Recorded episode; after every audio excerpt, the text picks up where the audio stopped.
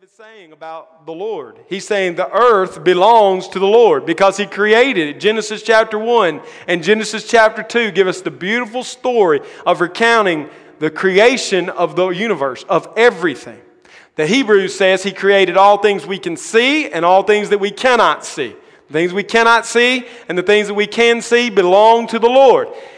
The earth is the Lord's, and the fullness, or everything that fills it, is the Lord's. That's all creatures, all plants, all rocks, all, all things.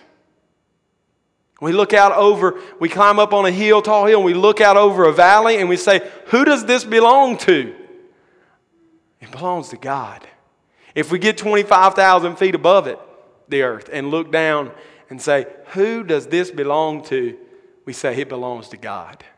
If we get into the orbit of the earth, what is overwhelmingly true about all the astronauts? They were amazed that this belongs to God. And as they sat on the moon and looked back to the earth, the only thing they could think of was Genesis one and Genesis two. You know why? Because everything in this earth belongs to Him. It's His. He owns it. He rules it. He created it. But it's not just enough for David to say that the earth is the Lord's and everything that's in it belongs to Him, but he becomes more specific because it's not just things that God owns or rules or is sovereign over or created, but it's mankind that God made. Look at the second half of the verse. He not only created the earth, He not only created all that fills it in one B, but in one C, in the third part of the first verse, He created and rules over humanity. The world and all of those who dwell therein. In the Hebrew, the idea is of humans dwelling.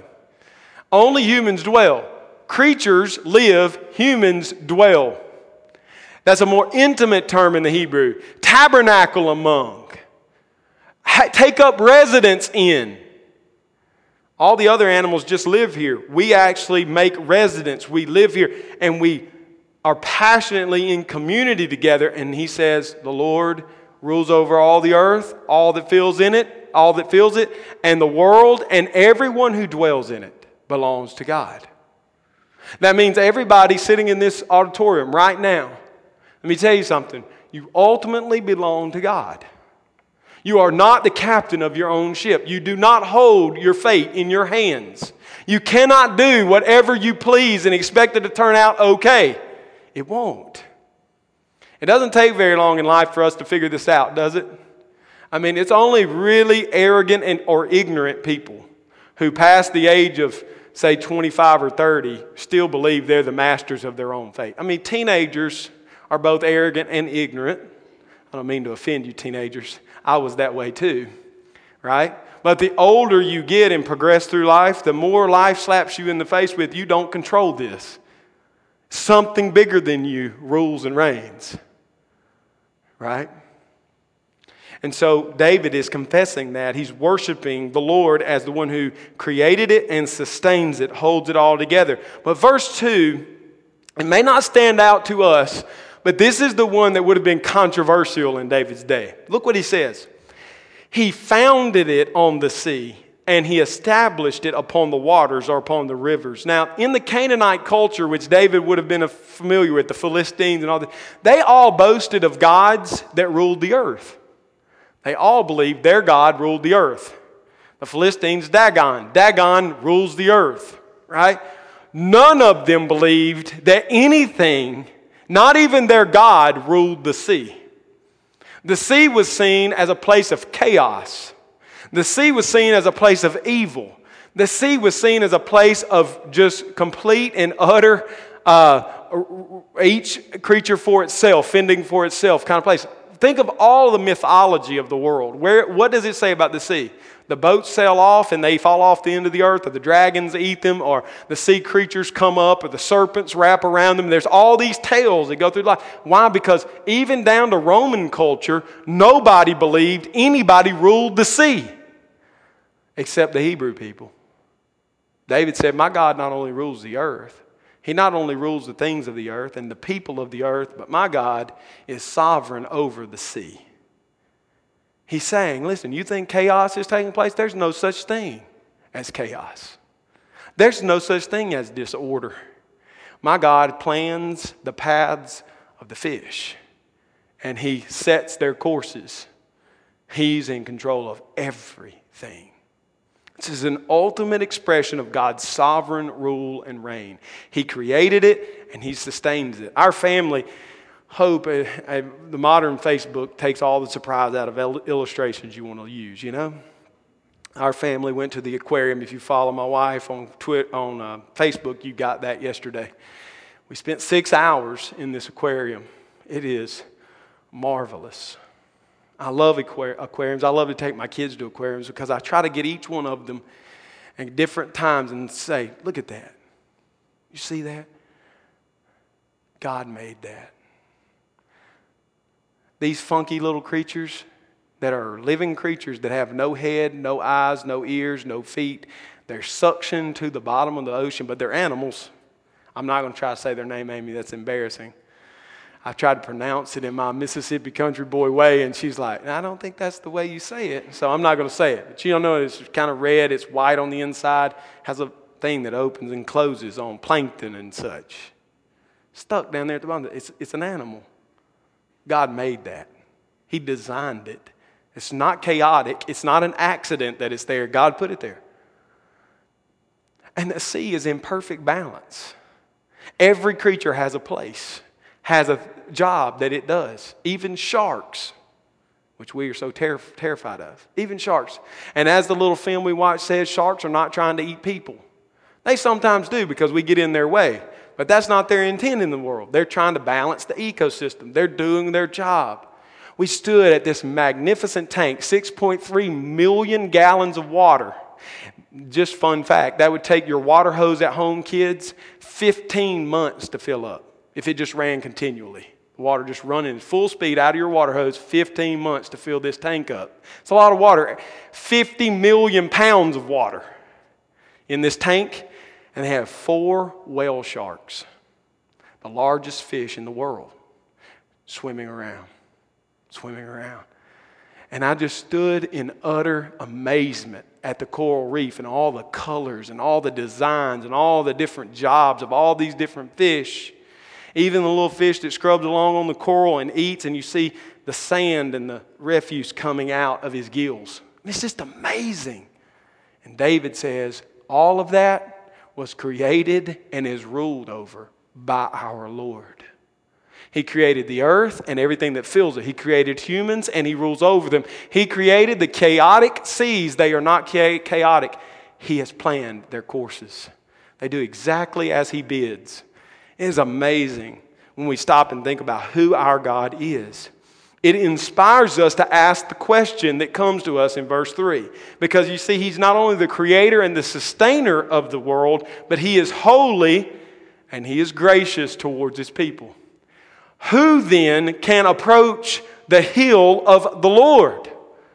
If you didn't have that thought in your mind, you should. When you think about the greatness of the creation that surrounds us, and then you think there's invisible things, angels and demons and principalities and rulers and authorities that I don't see with my physical eyes that exist, and God rules over them. What that should cause little people like me and you to do is fall on our face and say, who can come near this God? Moses said, show me your glory. And what did God say? No man sees my face and lives. Why? Because He's holy. Holy just simply means set apart. It also means it's a character trait of perfection. There's nothing out of place in Him. He's perfect. He's undefiled. He's untouched by sin. He is holy. Who shall ascend? Who shall climb the hill of the Lord? And who shall stand in His holy place? This is the question before us. Because He's perfectly holy, He's unapproachable. He dwells in what? Unapproachable light. Paul tells us that we don't stand a chance with this God. We are sinful. We are fallen. We are, I, do I have to prove that to you? I don't have to prove it to myself. And I don't think I really have to prove it to you. We're all fallen. All of us fail. We are not perfect. How then can we approach him? I want to take the verses out of order, because if not, then it can it could confuse us, okay? So I want to try to make it plain. That's my job, to try to make this plain. He is perfectly holy and unapproachable, we see in verse three by the question. But secondly, he's gracious to give his people the righteousness that he requires. Look at verse five. Skip forward for a moment and go to five. He will receive, this man that David's talking about, will receive from the Lord the righteousness from the God of his salvation. What a beautiful promise. God requires perfection. God requires perfect holiness. God requires that you be like him. Peter phrased it from the Leviticus passage, didn't he?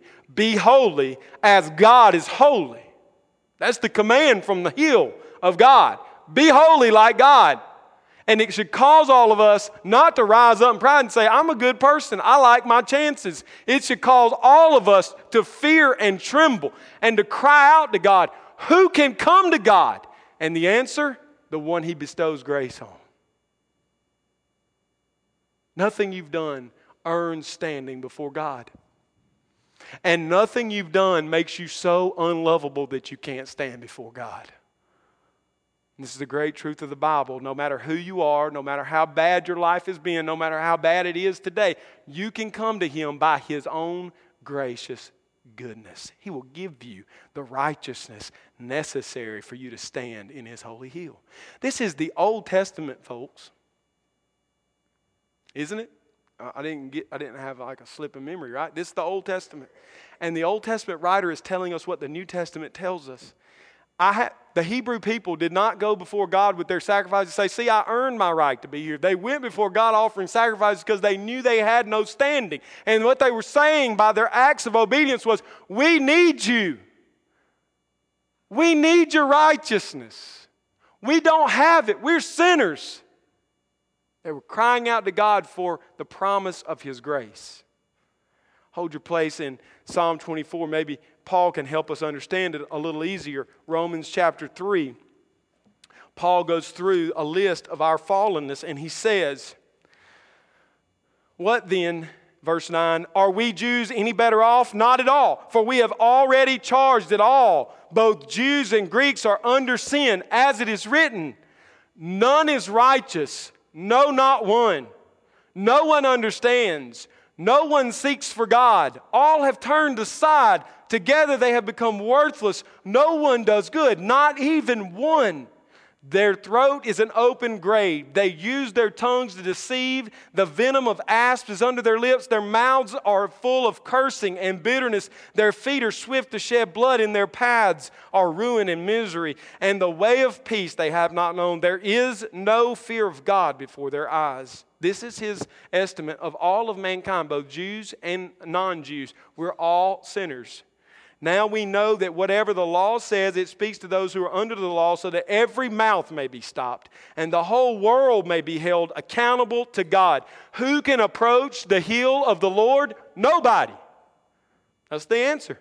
No one can come to him. Who can stand in his holy court? None of us. If we were to enter that holy court on our own works, we would be evaporated before his righteousness. He is a holy fire that fully consumes, the writer of Hebrews says.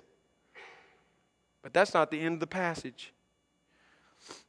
He says, by works of the law, no human being will be justified in his sight, since through the law comes knowledge of sin. But now the righteousness of God has been manifest apart from the law, although the law and the prophets bear witness of it, as we see today. It's in verse five of chapter twenty-four. He will give them blessing and righteousness. That's the testimony of what God will do for them. So Paul says it's in the law and it's in the prophets. It was promised. How will we gain it, this righteousness?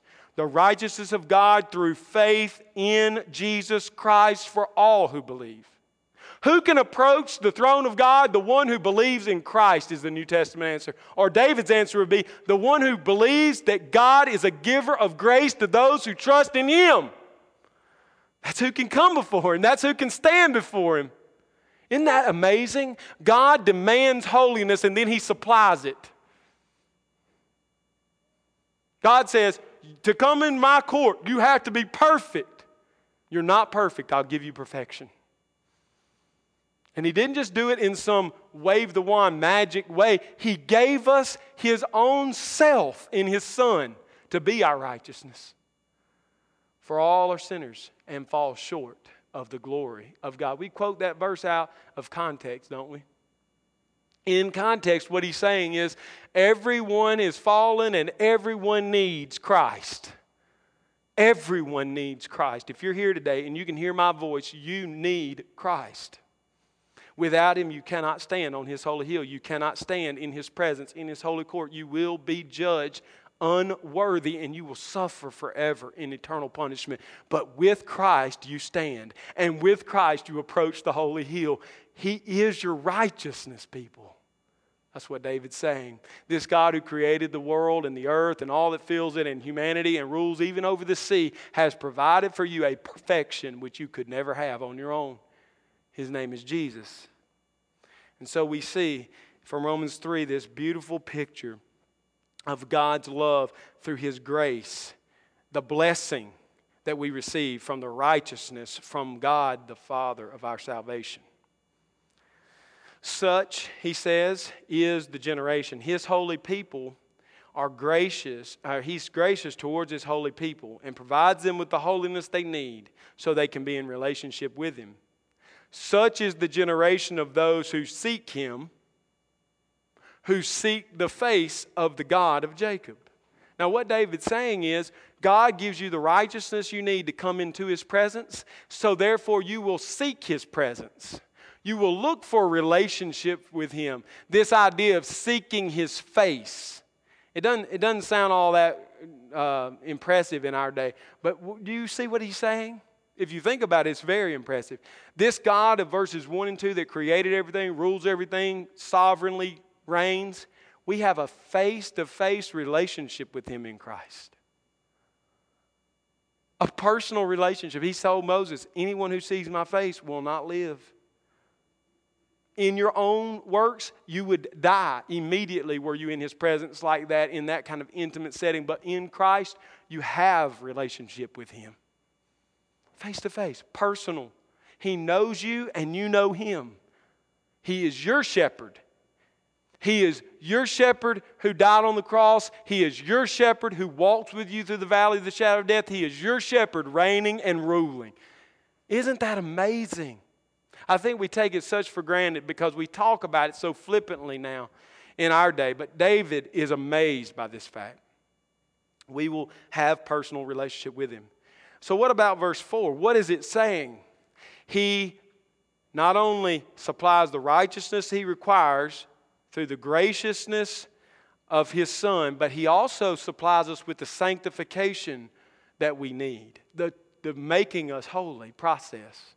Here in verse four, he says, he who has clean hands and a pure heart, who does not lift up his soul to a false idol and does not swear deceitfully. Who can come before God? The one who has the righteousness of Christ supplied by God can come before God because he will be pure in his hands, pure in the things that touch the world, and pure inside, internally, in his heart. Why? Again, because Christ is in him. Christ is working in him. Listen, if you want to test salvation, if you want to know whether you be in Christ or not, John tells us several ways to do it. One way is to know whether you love God. And if you want to know whether you love God, you know whether you love his people, John says. Whether you hate evil. In other words, if you're not being sanctified, if you look at your life, you say, I'm no different today really than I was a year ago or five years ago or ten years ago, you have to say something's not right about me. Because when God takes up residence in your life, what happens? You change. Now, do you become perfect? In this life, never. In this life, never. The Bible doesn't teach us we become perfect, but we become more and more holy. I take the kids through the catechism, and we talk about it all the time, don't we know? God sanctifies us. What does that mean? The catechism says that means that God makes us more and more holy. More and more holy. In other words, we look back at our life, David says, and because we've been given the righteousness of Christ in God, we can approach the hill of God with the assurance that He will not reject us. One of the things we know as we're approaching the hill of God is that God has changed us so that our hearts and our hands are pure. Not perfect, but pure. Because of our devotion to Him, our lives are steadily under renovation and change. The old man is dead, and behold, all things have become new creation. That's the promise of God in Second Corinthians five. So we see that He is the creator and sustainer of the universe. He is the holy and gracious one towards His people. But I want to end by saying He is sovereign and glorious. He is sovereign and glorious. We see this in verses seven through ten. This is really the part of the passage that I just fell in love with studying. All of that pre-stuff, you thought I was excited about that. I'm like a five out of ten about that because I just really can't comprehend it all, right? I just accept a lot of that by faith. But this last part, I can see with my eyes. I can see it in the mind's eye, and it makes me a ten out of ten, okay? So if I get loud at this point, just forgive me. He says, lift up your heads, O ye gates. Be lifted up, O ancient doors, that the King of glory may come in. What is that? This chorus that's sounding back and forth between the singer and the choir. The singer and the choir. The singer and the choir. It's this repeat that's going on. And we got to know something about Psalm twenty-four, okay? I believe it is a messianic psalm. We've already talked about that. If you weren't with us, that simply means this is a psalm about Jesus. It's a prophetic psalm about Christ. It finds its fulfillment in Christ. But it also comes from a historical context. And I believe David wrote this psalm in Second Samuel chapter six, this time in his life. Let's flip to Second Samuel chapter six. Take your Bible, hold your place in Psalm twenty-four. Go to Samuel, Second Samuel six. The Philistines have conquered the people and taken the ark of God. The people were disobedient. They thought, we'll take the ark of the covenant out into the field of battle because that'll be a good luck charm for us. Yeah, bad idea. God didn't tell them to do it. Now, what is the ark of the covenant? It contained the Ten Commandments. It contained a bowl of the manna which fell from heaven. It contained the rod of Aaron and Moses here, the budding rod. All right. It had built of gold. Over, a acacia wood overlaid with gold. It was to be held by poles, not touched, because on the lid was the throne of God. The Jewish people knew that God tabernacled with His people by coming into the Holy of Holies and seating Himself at the Ark of the Covenant. Now they're treating it, this is how trivial people become about religion, they're treating it like a good luck charm. How silly. They go out and they fight this battle and they have the Ark of the Covenant and the Philistines whip them good. And they take the Ark. They go home in utter defeat. And the Ark goes to reside in the temple of an idol.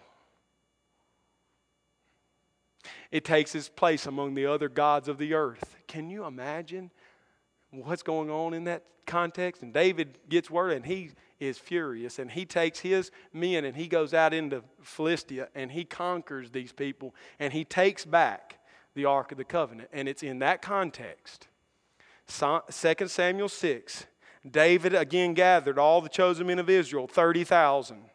And David arose and went with all the people who were with him from Baal Judah to bring up from there the Ark of God, who is called by the name of the Lord of hosts, who sits enthroned on the cherubim.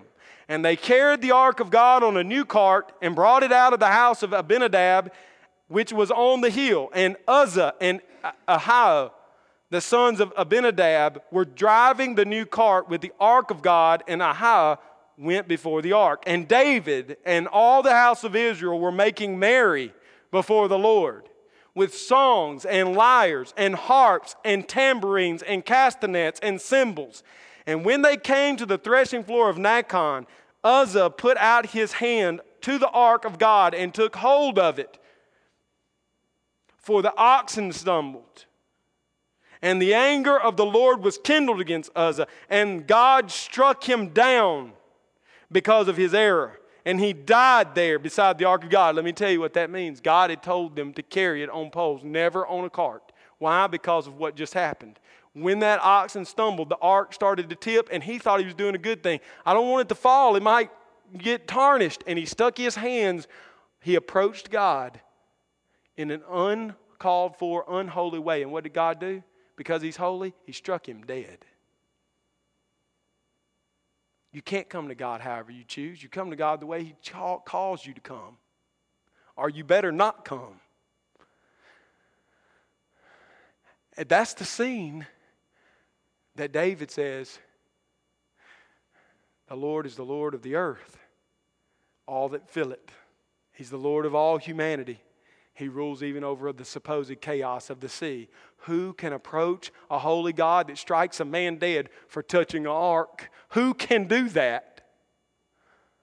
Who can stand in his presence? The one who has a pure hands and a cleansed heart. That's the one who can stand. Uzzah didn't have a cleansed heart. He didn't have pure hands.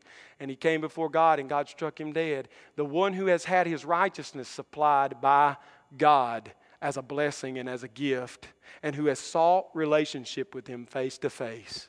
This is the one who can come. He wrote that in this context, and this is what happened. I don't want to read it for time's sake, all of it. But look at verse, um, if you look at verse twelve, this is what it says. So David went and brought up the ark of God from the house of Obed-Edom and the city of David with rejoicing. And when those who bore the ark, they are now carrying it the way they're supposed to. And when those who bore the ark of the Lord had gone six steps, he sacrificed an ox and fattened animal. And David danced before the Lord with all his might. And David was wearing a linen ephod. So David and all the house of Israel brought up the ark of the Lord with shouting and with the sound of a horn. What were they shouting? What were they shouting? Lift up your heads, O ye gates, and lift up, ye ancient doors, that the King of glory may come in. And the, sh- the chorus resounded, who is this King of glory? And David's answer, the Lord of hosts. He is the King of glory. They chanted this thing as they brought the ark of God back into the city of Jerusalem. That's the historical context. David wrote this psalm, and then he sang it as he brought God's throne symbolically on the earth back into the holy city, symbolically Jerusalem on the earth. It's beautiful, right? And if that was the end of the story, we'd say, man, this is awesome. We serve a great God, but that's not the end of the story. This psalm then was taken up by the Jews and sung on the first day of every week. The temple sang forth this song, and the people of Israel around the temple sang it back in response. Lift up your heads, O ye gates, and be lifted up, O ancient doors, that the King of glory may come in. Who is the King of glory? The Lord strong and mighty, the Lord mighty in battle. Lift up your heads, O you gates, and lift them up, O ancient doors, that the King of glory may come in. Who is this King of glory? The Lord of hosts. He is the King of glory. They did that generation after generation after generation after generation. Over a thousand years passed, and they sang this song every Sunday morning. Every Sunday morning from the temple, from wherever they were worshiping at the time. This is what they sang. And then Matthew writes in chapter twenty-one, they drew near to Jerusalem, and they came to Bethpage, to the Mount of Olives. They did this on Sunday, the first day of the week. And Jesus sent two of his disciples, saying, go into the village in front of you, and immediately you will find a donkey tied and a colt with her. Untie them, bring them to me. If anyone says anything to you, you shall say, the Lord needs them, and he will send them at once. This took place to fulfill what was spoken by the prophet, saying, say to the daughter of Zion, behold, the king is coming to you, humble and mounted on a donkey and on a colt, the foal of a beast of burden. Again, the presence of God is riding on a donkey, this time by plan. The disciples went and they came to Jesus, had directed them. They brought the donkey and the colt and they put them in their cloaks. And they sat on them. Most of the crowd spread their cloaks on the road, and others cut branches from the trees and spread them out on the road. And the crowds that went before him and followed him were shouting, Hosanna to the Son of David. Blessed is he who comes in the name of the Lord. Hosanna in the highest. And when he entered Jerusalem, the whole city was stirred up, saying, Who is this? In the temple, the priests who hated Christ were saying, Lift up you he- your, your heads, O ye gates, and lift yourself up, O ancient doors, that the King of glory may come in. Who is this King of glory? He is the Lord of hosts. He is the King of glory. And Jesus is riding into town as they sing it to him. Thousand years passes of them going through the motions, going through the motions, going through the motions, and then their King came, the King of glory. And they're singing his song. They're singing the song of the glorious shepherd, the good shepherd, the great shepherd. And they don't even recognize him. And they're in there singing away. Lift up your heads, O ye gates, and lift yourself up, you ancient doors. Who is this King of glory? You get part of the question from Matthew, don't you? The town was asking what question? Who is this? Some of you sit in here Sunday after Sunday, Sunday after Sunday. You associate with the people of God, the things of God, you do not know him. And what I'm saying to you is the King of glory that you need to know is Jesus Christ. He can be for you your righteousness that you might stand before God in his presence and you will become more and more like him. He is the King of glory. He fulfilled Psalm twenty-four. He's the Lord of hosts. If that was the end of the story, well, we could leave shouting. But that ain't the end of the story. Because in Revelation chapter twenty-one, we're told the final entrance of the King of glory will happen. And it is a certainty. It will take place. As the John looked, he saw the holy Jerusalem, the new Jerusalem, coming down out of heaven from God, prepared as a bride adorned for her husband. Verse three, and I heard a loud voice from the throne saying, Behold, the dwelling place of God is with man. He will dwell with them, and they will be his people, and God himself will be to them as their God. And he will wipe away every tear from their eyes, and death shall be no more. Neither shall there be mourning, nor crying, nor pain anymore, for the former things have passed away. And he who was seated on the throne said, Behold, I'm making all things new. Also, he said, Write this down, for these words are trustworthy and true. And he said to me, It is done. I am the Alpha and the Omega, the beginning and the end. To the thirsty, I will give them springs of water of life without payment. The one who conquers will have his heritage, and I will be his God, and he will be my son. But as for the cowardly, the faithless, the detestable, as for murderers, the sexually immoral, sorcerers, idolaters, and all liars, their portion will be in the lake that burns with fire and sulfur, which is the second death. This is the final entrance of the King of glory into the final Jerusalem. And what he says is, you're either with me or you burn. You're either with me and you're my people, or you face an eternal judgment. There's no second chances. It is appointed to every man once to live and then die and then the judgment. And what Jesus is saying through this psalm to us and through the pen of David so long ago is that like the Ark of the Covenant was captured from the Philistines and brought back into the city, and like Jesus entered in, in the triumphal entry, back into Jerusalem, he will come a second time. He will come again. And when he does, we will sing. I, we will sing and we will praise. And I just have to think that one of the songs we will sing will be, Lift up your heads, O ye gates, and lift them up, ye ancient doors, that the King of glory may come in. Who is this King of glory? The Lord of hosts. He is the King of glory. I'm calling you, not just me, but Christ himself through his Spirit is calling you today to believe, to trust, to have faith in this King, to believe in him. He says, anyone who comes to me, I will by no means cast him out. Don't you want him? Don't you see your need for him? then simply call to Him. Confess your sin and your fallenness, your unworthiness, your brokenness, and your need for His perfection, and He will receive you. He will bless you. He will keep you. And when He comes into that great city of Jerusalem, we will go with Him, and you will be singing this song. He's the King of glory. He has come in, and we are His people. He is our God. Let's pray. Father, as we think on your word, it is astounding.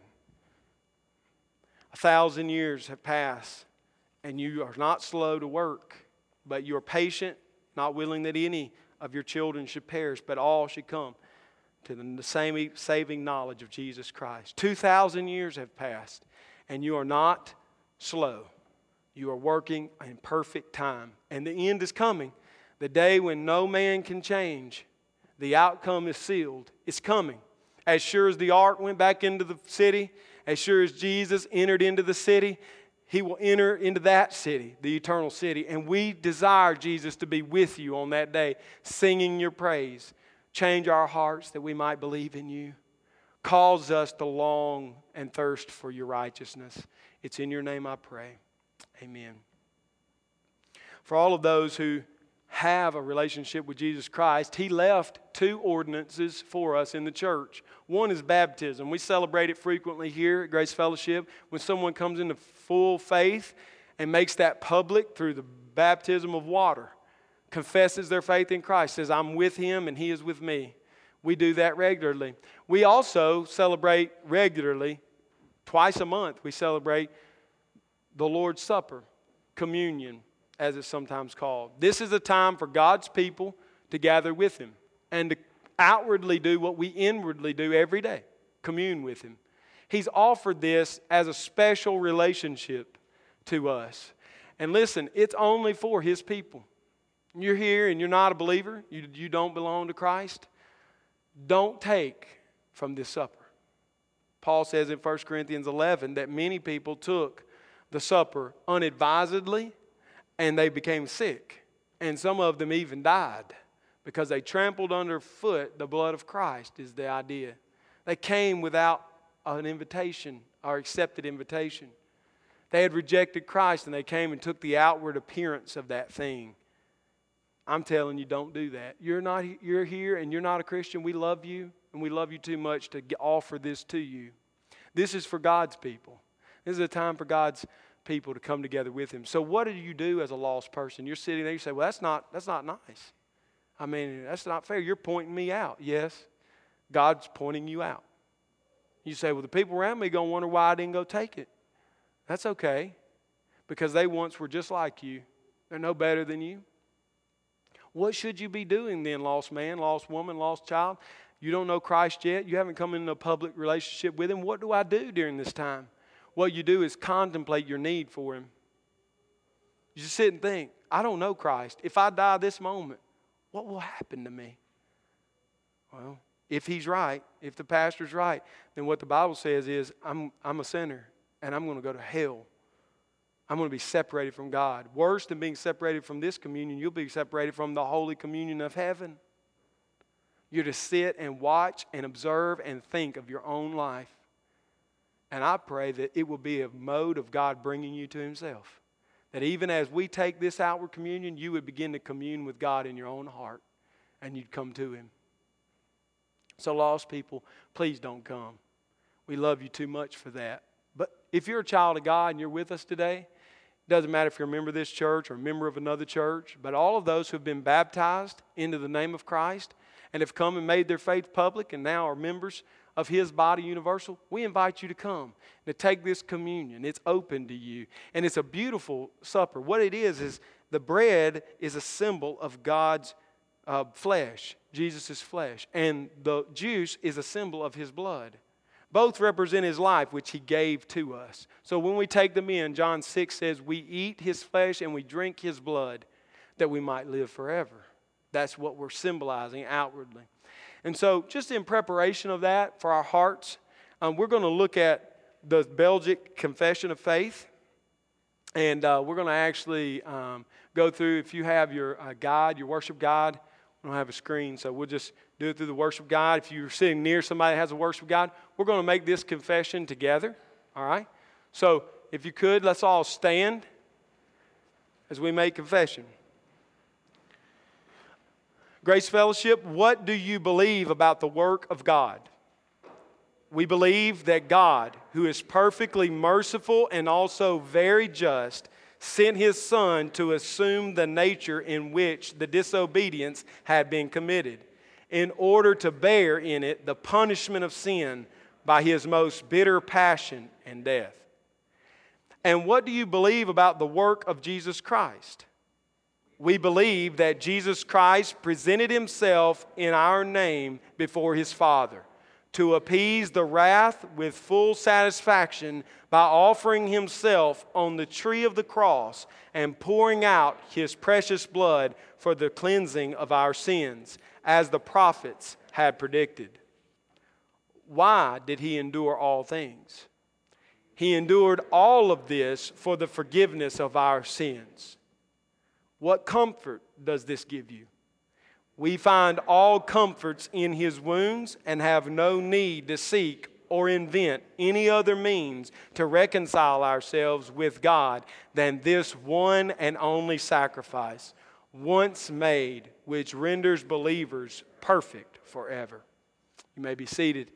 Here at Grace Fellowship, the way we take communion is a little different maybe than you're used to, but we do it intentionally.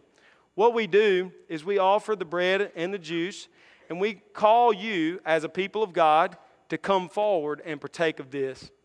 Um, what are we symbolizing? We're symbolizing through you coming forward and taking of this bread and this juice, taking it from the utensils here and returning to your seat. We're symbolizing that when you come to Christ, you come all by yourself. You don't get in because of your friend. You don't come to Christ because your family's Christian. You come to Christ because He calls you personally to come to Him. So we come, and each of you as children of God will take the juice and the bread and return to your seat. We'll wait patiently for all the believers in the, in the place to take. We'll wait patiently, and after everyone's received the communion elements, we'll actually take them in together. Why? Because you're not... only are you saved individually, but you're saved into a community of faith. And we want to show that by our taking this communion together.